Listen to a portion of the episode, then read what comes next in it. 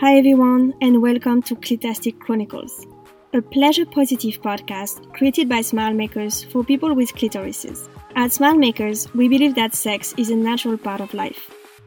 Numerous scientific studies have shown the health benefits, both physical and mental, of sexual pleasure. This is why we have developed a brand of pleasure products sold exclusively in mainstream retail, and why we want to bring out in the open the conversation about female sexuality. With Clitastic Chronicles, we want to explore the various aspects of female pleasure. You will find interviews of doctors, female health experts, body positivity advocates, sexologists, and more. You will learn about our anatomy and find a pleasure positive kind of sex education. And because our mind is our most important sexual organ, you will also explore female fantasies with our collection of stories. Stay tuned.